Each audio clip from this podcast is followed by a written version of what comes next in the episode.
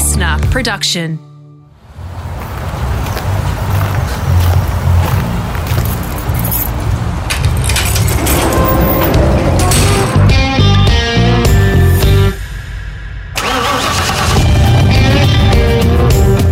I'm automotive commentator and journalist Greg Rust, and this is Rusty's Garage.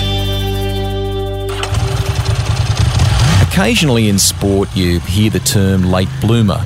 Doesn't happen very often now in motorsport, with youngsters getting into karting and riding motorbikes before many of them even hit double figures. Troy Bayliss fell in love with bike racing in his pre high school years as a junior. He drifted away as a teen, but came back in his 20s and went on to become a triple world champion. I was brought up on a wheat farm out west, and like many kids out there, you- you're either on horses or bikes. And my sister was on horses, and I was on bikes. And um, basically, we I went through the, the ranks of doing a little bit of junior motocross and dirt track, and but it sort of finished like as I was um, you know around 14 or 15 as we moved back to this side of the the country, and um, it sort of left me for a little while. But it was always inside inside me, and every now and then I'd see see bikes, and it'd make me think about them. But I had no no really idea that I was going to become involved in road racing at all until um, I passed the shop one day on my bicycle out training and seen a Kawasaki 750 H1 in the window. And I just went home and got a loan and went and bought it. You were inspired though. You had been down, I think, for memory to. I think you'd watched the Australian Motorcycle Grand Prix at Eastern Creek, and you'd thought a bit about getting back into it again. But you had to borrow a bit of money for that bike. Is that right? Tell me that story. It was nine thousand nine hundred ninety nine dollars. Um, yeah, I bought that bike, and then basically straight away, a few of my mates that had bikes down in Taree said they were going down to the down to watch the um, Grand Prix down at Eastern Creek, and we went down and like really roughed it out in the out in the parking lot, and I even got involved with like you know it was different back then. There was drag races in the night, and you know not organised. It was just like the boys on their bikes, and I couldn't believe that um, I was doing that. But when I went over and watched the guys, I, I watched them riding around and. And I just thought to myself, wow, that, that'd be a cool job, and I think I could ride pretty fast. I'm going to give that a go. So, come back a step for me. Tell me about your, your very first bike. Am I right in saying that it was a Honda Z50? Whatever Exactly. whatever happened to that? Have you tracked it down? And Nah, the thing was so so beaten up by the time my dad or mum sold it. Um, I just remember everything was broken on it. The lights and blinkers and the handlebars were all pushed in. Like they they were a cool bike. I see them around now. They're worth a lot of money. It's crazy. Most people they get addicted to it once they, they get started. In that period where it drifted away from you, you said it was always still in your mind that you enjoyed the whole notion of racing, but but it was only that moment when you saw the, the Kawasaki that you really kind of triggered things again, or what happened? Yeah, it was. But um, when when as soon as I was old enough, I actually did buy a, a Yamaha TT 250 trail bike just so I could get around on. Like that was um, like my first really experience on the road. But you know, I used to ride it, even ride that thing. It was only a 250 like trail bike, but I used to ride it down to Newcastle sometimes to go to Tech. it was weird, but yeah, um, that was that was actually the start of like getting back on on the road.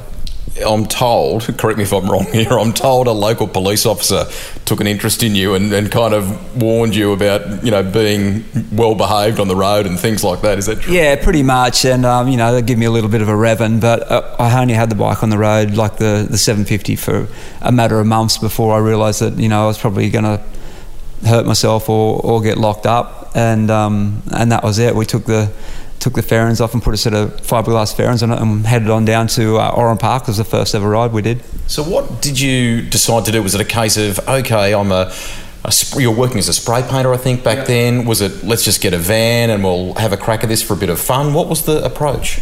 Um, straight away, it was like go and have a bit of fun. Um, but yeah, we used um, Kim's dad's van, and we went we went down to uh, Oran Park, and straight away I realised um, I went down there and, and I was going okay, but I realised, man, but this is I'm in the wrong place, you know. Like if I want to do this properly, I need to get a 250 because that's where all the guys are learning and. Um, that's where the racing seemed to be really good. So I did the race there at Oran Park, and then we went and I went and traded in on a KR1 S250, and just because that was the right way to go. And then that was that was the start of it. We started doing a few a few of the Australian Championship rounds, and then the following year we went and did all of them. And yeah, that was it. Completely completely hooked and addicted by then. But I was also 22 probably then, I think. So it was a, a late starter. Um, and I, it's really weird how it all works out. Like we've got Ollie riding now, and he's only just turned 14. He had he's had his first full year in the Australian Championship, and uh, I look at all the young guys now, and I, saw, I seem to think like it would have been good if I started that young. But honestly, I think your career is, you know, it doesn't.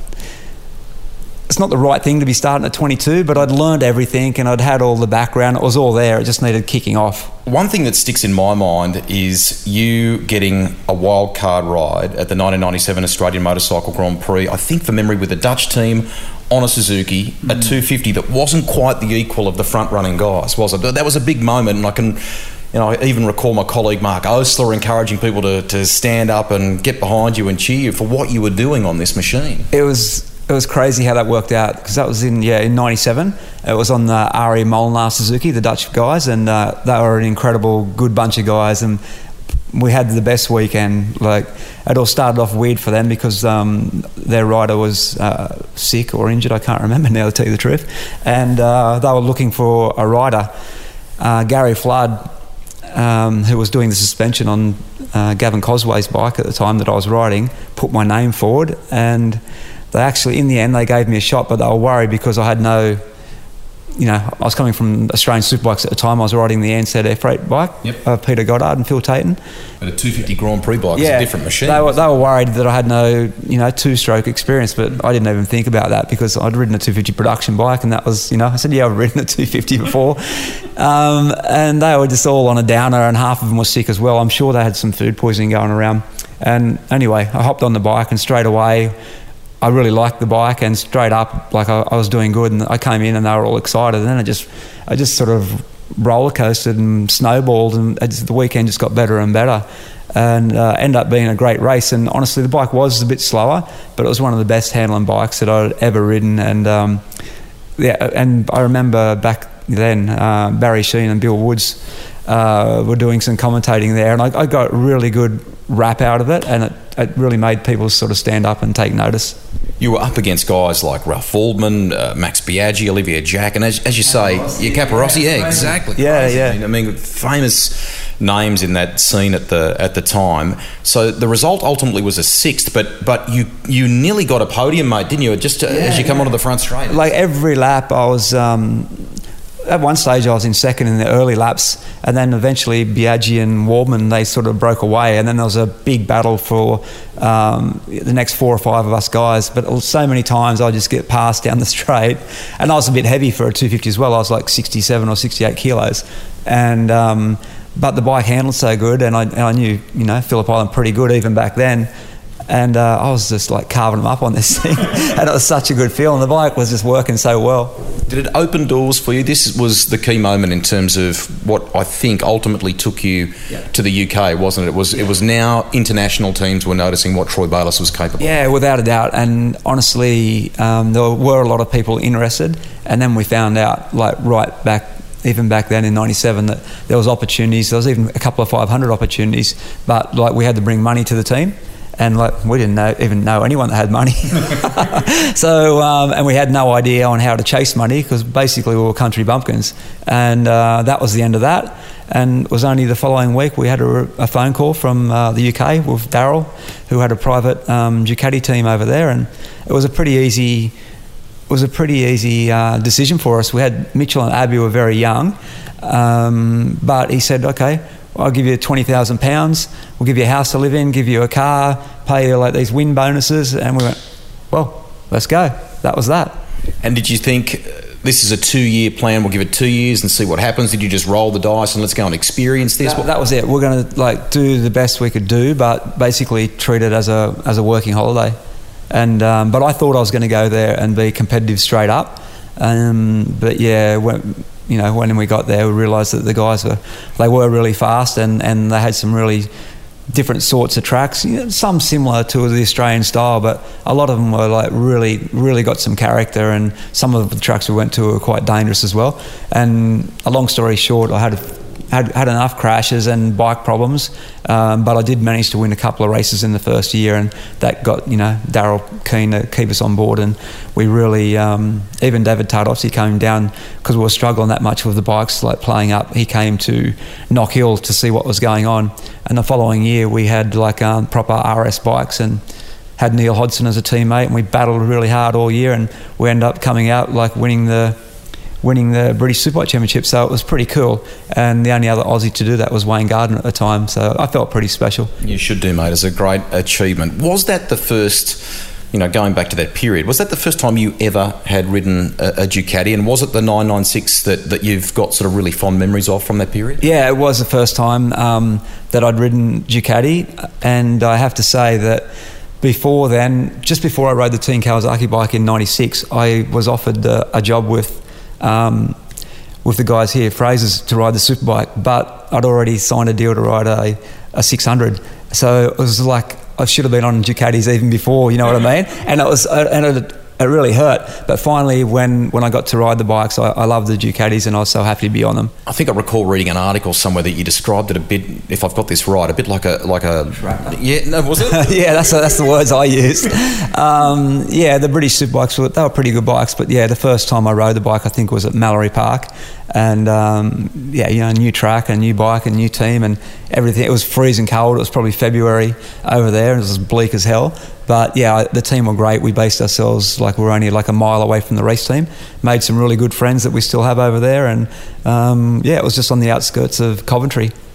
Was this a bit of a surreal moment as well? Because he's a a spray painter from New South Wales with his young wife and kids in the UK, and now you're the British Superbike champion. And I would imagine the phone's ringing even more about potential opportunities, firstly in the United States and then ultimately in Europe. Yeah, well, it's funny because when we went over there, uh, it was the same time as all Mad Cow was happening and we were so frightened that we were going to get mad cow. I'm not joking.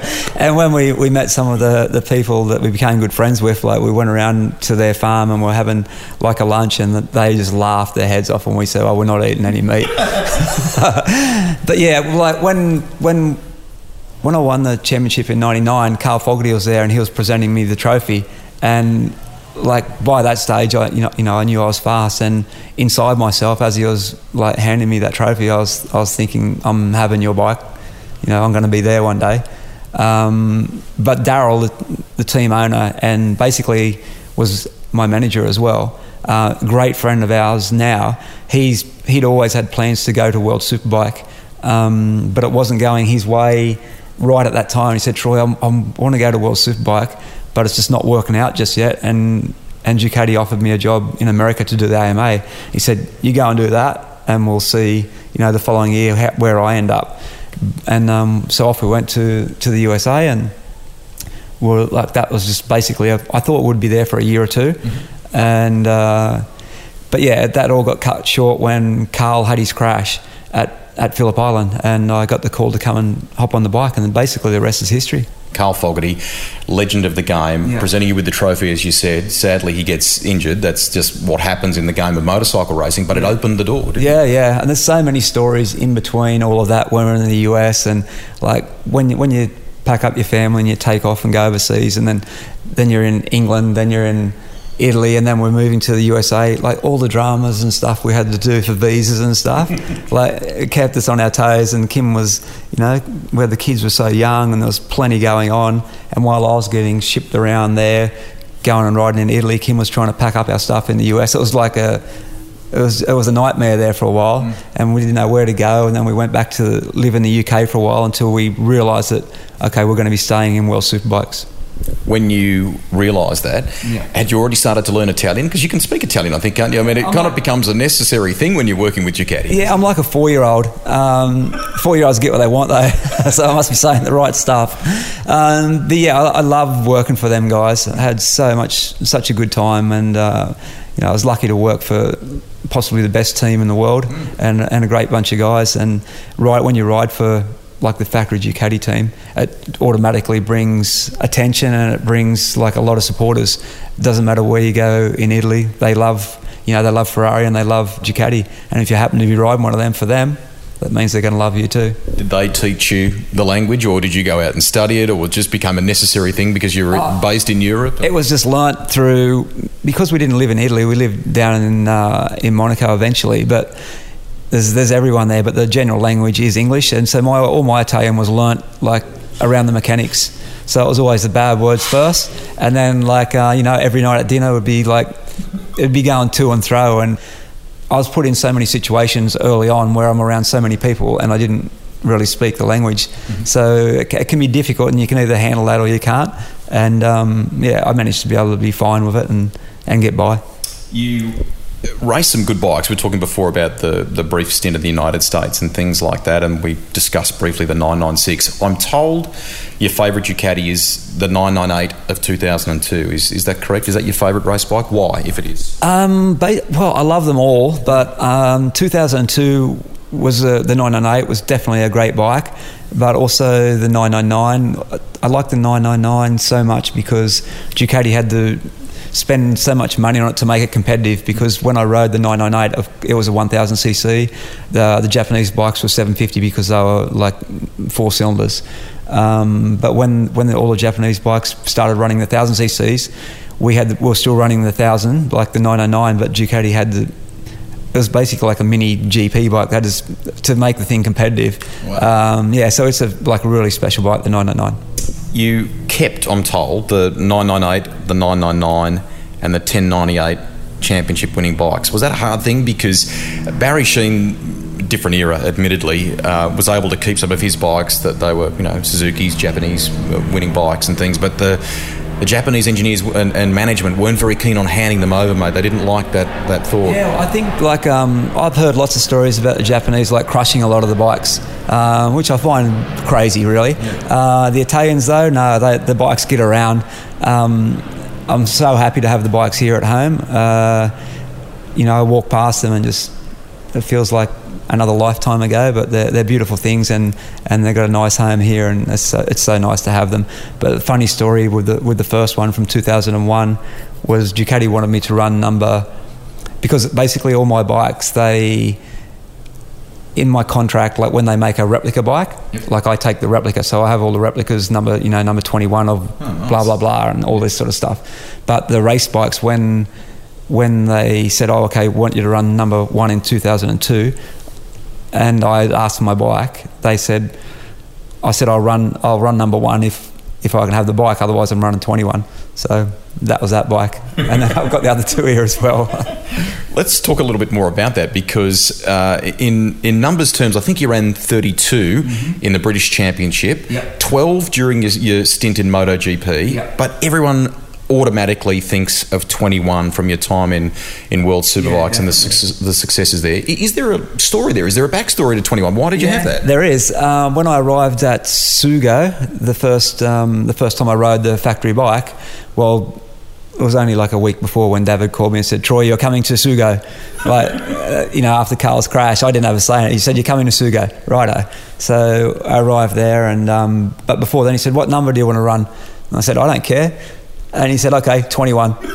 and that's it? That's it. Really? David was number 21. Okay. Yeah, okay. yeah. Okay. Um, we're talking about a guy by the name of David Tardozzi, who is famous in Ducati terms, and, yeah. and you know. David won the first ever World Superbike race. Mm. Yeah, uh, on a Bimota though back in the day.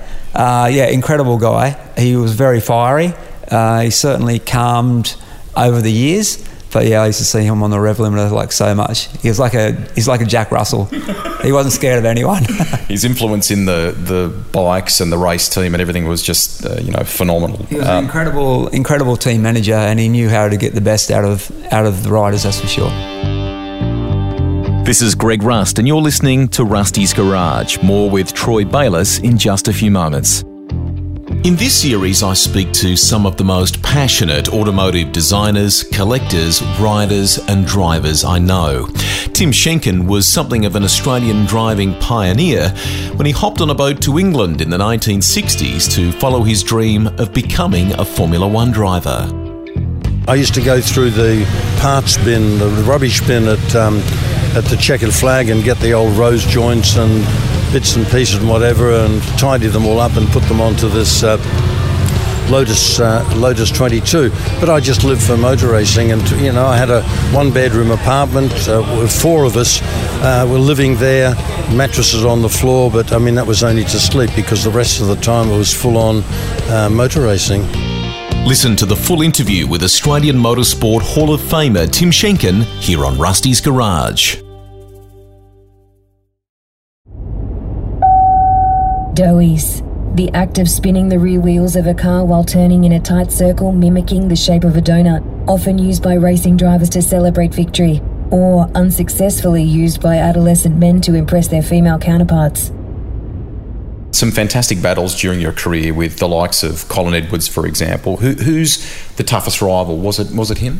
I have to say, you know, I, I had my time in GP as well, and there's a lot of fantastic riders there. But I'm, I'm known for my Superbike days, and yeah, I, like there's plenty of plenty of fast and hard guys out there.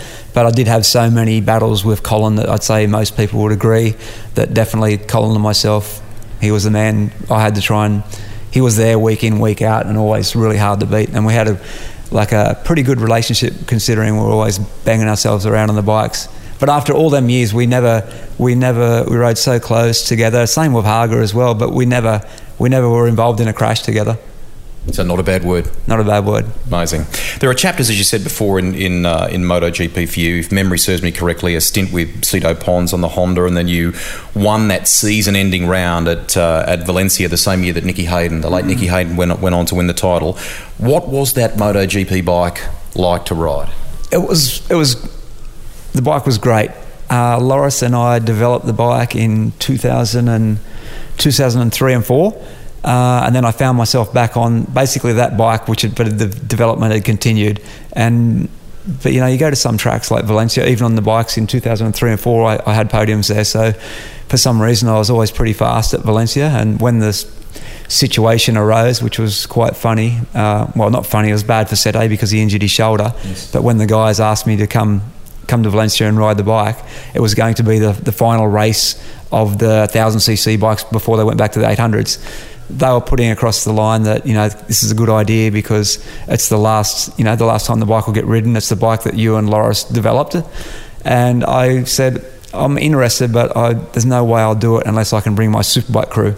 Wow. To the to work on it with me for that weekend. Yeah. Uh, well, a lot of the mechanics I knew already, but I wanted Ernesto there, yes. David, and Paolo. Yeah. So so we got together and uh, went backwards and forwards a little while. Eventually, uh, Claudio Domenicali basically said, "Okay, it's going to happen." So we went along there, and I hopped on the bike and was fast straight away again. And uh, it was on Bridgestones, which I'd been on Pirellis or um, all year, and but I felt great on the bike, and it was crazy. Um, I ended up qualifying second to Valentino, and everything was going so good. And I went out in the warm up that morning and I was probably back in about 11th, and I came in a little bit flustered, and um, I was worried about like how the back was working. And David said, "Don't worry, like you know, we used we could have put a better tyre in for the warm up, but you put the same tyre in you're going to use in the race." And the lights went green, and off I went. Basically, controlled the whole race, and I had Loris behind me for most of the way towards the end. And um, but with four laps to go, I knew that if he had been able to like actually pass me, he would have. But he was he was doing everything he could. But I, I, had the speed that day, and I just watched the lap board, and the last four laps felt like I was in cruise mode. Amazing. But yeah. did, how special? Where does that rank for you in, in terms of the career success? It felt like a mini world championship. Wow. Uh, to win like in 2006 on the superbike and then go there, mm. I just put 2006 down as definitely my best year the affinity with Ducati, we talked about that before. I mean, you'll hate me saying this, but you're like a demigod there, mate. You're part of the family. Why did it all work so well? Is it bikes, people, culture? Is it all of those things? It's just, it's a really hard one. Um, first, you have, like, you know, you got to get the results. So, like I said, we had good bikes. I was in my prime, riding really well. I got, I'm pretty easy to get along with normally. Um, and we, we hit it off with the team. Uh, they were a great bunch of guys. Uh, every Sunday night, there would always be like beer, pasta, and pizza. uh, up until then, it's like dead set serious. But Sunday night, we'd have a good time and all get together. And we'd, we'd get together during the, the week too, or the racing. But it, of course, it was just full on. It was all about the, you know, about the win. Like we're going to go and get the win. You guys are the heroes for me with what you do on, on these bikes. So it's a game that, that comes with a, a lot of risk. You've had your injuries too. I mean, the crash at Donington is is one that comes yeah. to mind, but uh, you, you might argue that you've been luckier than a, a, lot of others. But I mean, that's the, the one that I think about. Yeah, definitely. Um, what did you do? You lost your finger and, and lost my finger and done a little bit of man damage, but um, it's all good though. it's all goodish. Um, what do you say? Split an atom, you could say. Okay. Um, but yeah, basically, every year you'll be breaking something. Like you'd crack a bone in your hand or your wrist, or you know, so many little little things and vertebrae and stuff. But but when I look at how I got out of it, like my body's like in really good shape, and to stop in 2008 as the champ um, and have your body intact was was special. But it comes with um, how do I explain it? It was I felt like I needed to retire at the end of 2008, and it was because I was at the top of my game. I was 38 or 39, but also Mitchell and Abby were. Uh, Mitchell was 14, mm-hmm. so and we're living in Monaco, and it just seemed like we wanted to get the kids. Everything was adding up. Like it was a good time to come home with the kids as well. Mm-hmm. We wanted them to sort of get brought up like a bit more Australia. Australia. Yeah. Uh, seem it's a bit weird over there. It's good to be there, but I don't think it's good long term. I don't think anyway. Um, so we're back here. That's that, and um, the body's in good shape. And but so hard after all them years away, and then you come home, and you're so used to being racing week in week out, and maybe the the spotlight. I don't know about the spotlight, but the winning or, or the the competition. Mm-hmm. Uh, when I went down to see the team at Phillip Island for the first round of the World Superbikes, I was like like so depressed. I, I couldn't. I could hardly even go into the box and speak to the guys. It just felt so wrong to even be there, mm. and that I felt like that for years. But I sort of, you know, I, I test used to go back and test the bikes and and do a bit of work with the guys, and always was always thinking, no, I should be back there racing. Mm. Um, but eventually, I've sort of got over that. It, it had been such a massive chunk of your adult life. That's why, and then all of a sudden you you stop that. So how difficult has that that whole thing been? You briefly came back in 2015 and did the you know a, yeah. a cameo appearance kind of thing, but yeah. I, I, sort of sensed in you that you loved it so much. It must have been enormously hard to to give it up. Yeah, it was terrible, so hard to to give it up, but also by the end of 2008, I think it comes in cycles and like it was like 10 or 12 years of racing every year mm. and like it, it, gets to you a little bit towards the end but then you know you have some time off and you feel fresh and I might have just needed one year off. But um, but yeah when I came back and did that ride in 2015 that was just completely out of the blue. Um, David David Giugliano was injured. Yes. And it was just before they come to Phillip Island I just rang Ernesto up and I wasn't feared or anything. I said Ernesto I'm riding that bike. He said he said, "Are you sure? Are you sure you want to do that?" I said, "Yeah, I'm coming down. I'm going to have a ride. We'll just have some fun." Um, it was pretty funny, uh, and that was that. I did okay, but honestly, didn't really take it too seriously, and decided to go and do the next round, and did better did better in Thailand, but I always used to. I never liked riding in the heat anyway. And after riding over there in Thailand in the heat, I was like, "Oh, this is not a good idea." Okay, the fitness side of things for you, in uh, you know, I can always remember you enjoying your cycling, and and um, did that come naturally to you? Did you did you have to work at that, or did you did you take to the fitness side of things, you know, in the same manner you did your racing? Yeah, it just come naturally because I honestly, when you've got a job like that we're living in, a, in an apartment.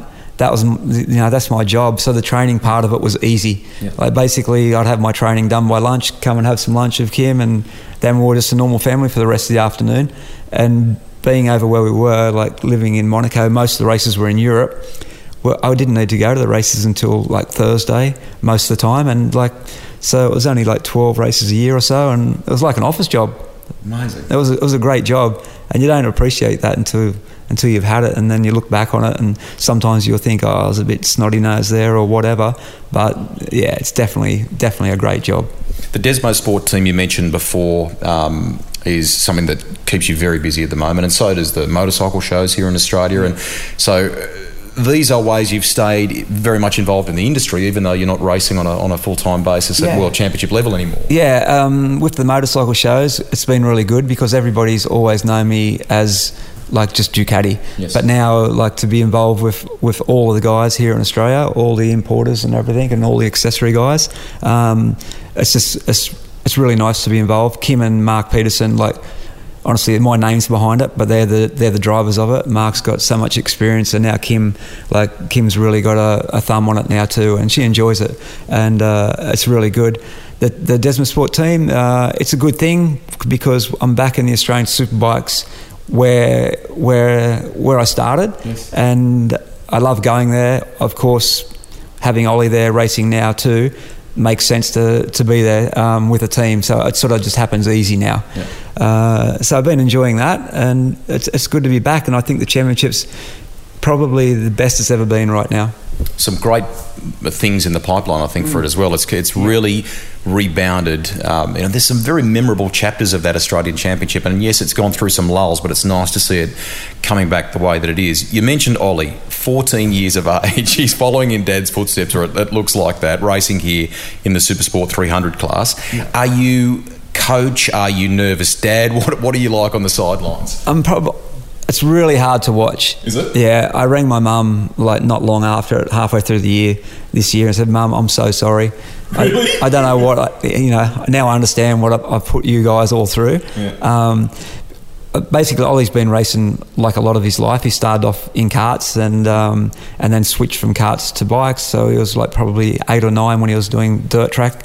Um, and now, you know, the last two years we've started doing brought him up to speed up to speed here on the on the Gold Coast at Extreme Karting on the kart track. So I was always riding 300 with him and um, so different riding on the track with him because like we, we ride hard, but when you're on the track, you don't you don't feel the the nervousness or anything like that. But when you turn up to the ASBK and I see him going around the track like with seven or eight guys like Dyson for Dyson for a win, it's like it is stressful to watch. I must say. What about you? Are you comfortable just hanging out and involved in all of this, or are there moments where you need to throw your leg over a bike and go and do something that, that keeps the competitive stuff going?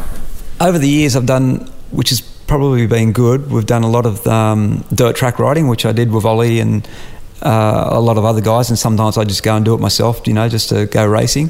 Uh, the Troy Bayliss Classic, which we've we've done, has been good.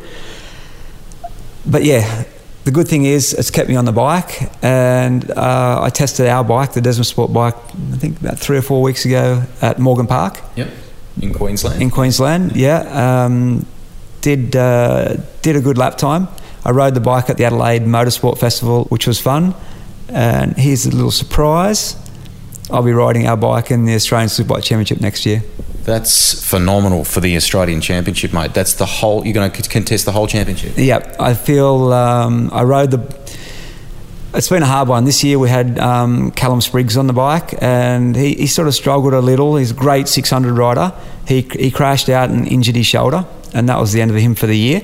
I'm sure he's going to be back next year. I'd say in the Superbike paddock as well. Uh, also, Corey Turner had a had a spin on the bike, did very well up at uh, Morgan Park, and then sort of struggled a little bit towards the end of the year. But uh, you know, we want we want to see the young guys on the bikes. But after I rode the bike and what I felt on the bike, it's a long story and hard to explain. But I feel the need that I, I need to ride. Um, Go come back and try and get myself an Australian Superbike Championship. So life has come, in some respects, full circle for you. So you're going to contest it. You're back. You're going to contest the Australian Championship. As you and I talk in one of the spare rooms at your house, you've got the the bike set up. So you're going to get serious about training and, yeah. and testing. Yeah, without a doubt. That's actually Ollie set up there. Is it? Is yeah, he, he gets on the Zwift and uh, hooks up with all his mates on there.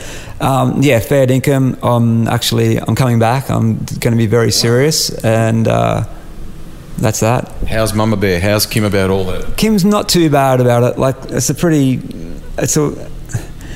We've got Mitchell Cage fighting. He's 23. There's one same one in the family. Abby, she's at university doing mathematics.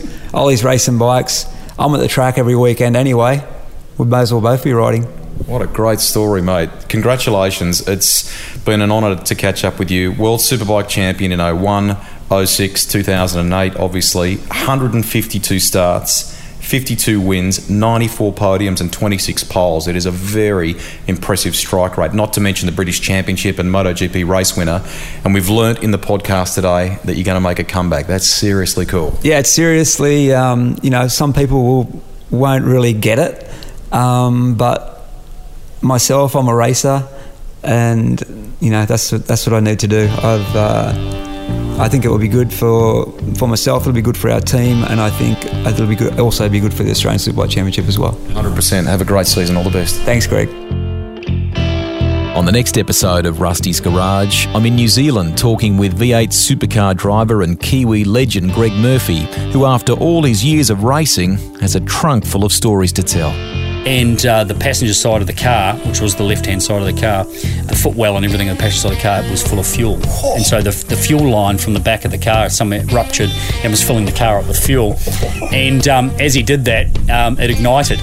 And so the, the car was on fire Peter Adderton um, grabbed the fire extinguisher while everyone else stood back and watched because he was like, I'm not having this happen to this car. This is so important. So put the fire out, managed to fix, the, fix it. It didn't actually do too much damage because the, the fuel was burning, not the car. And uh, went on to, um, to race that weekend in, in the Toyota. Rusty's Garage is written and presented by me, Greg Rust.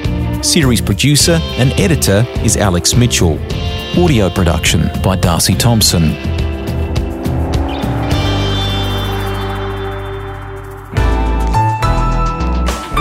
LiSTNR.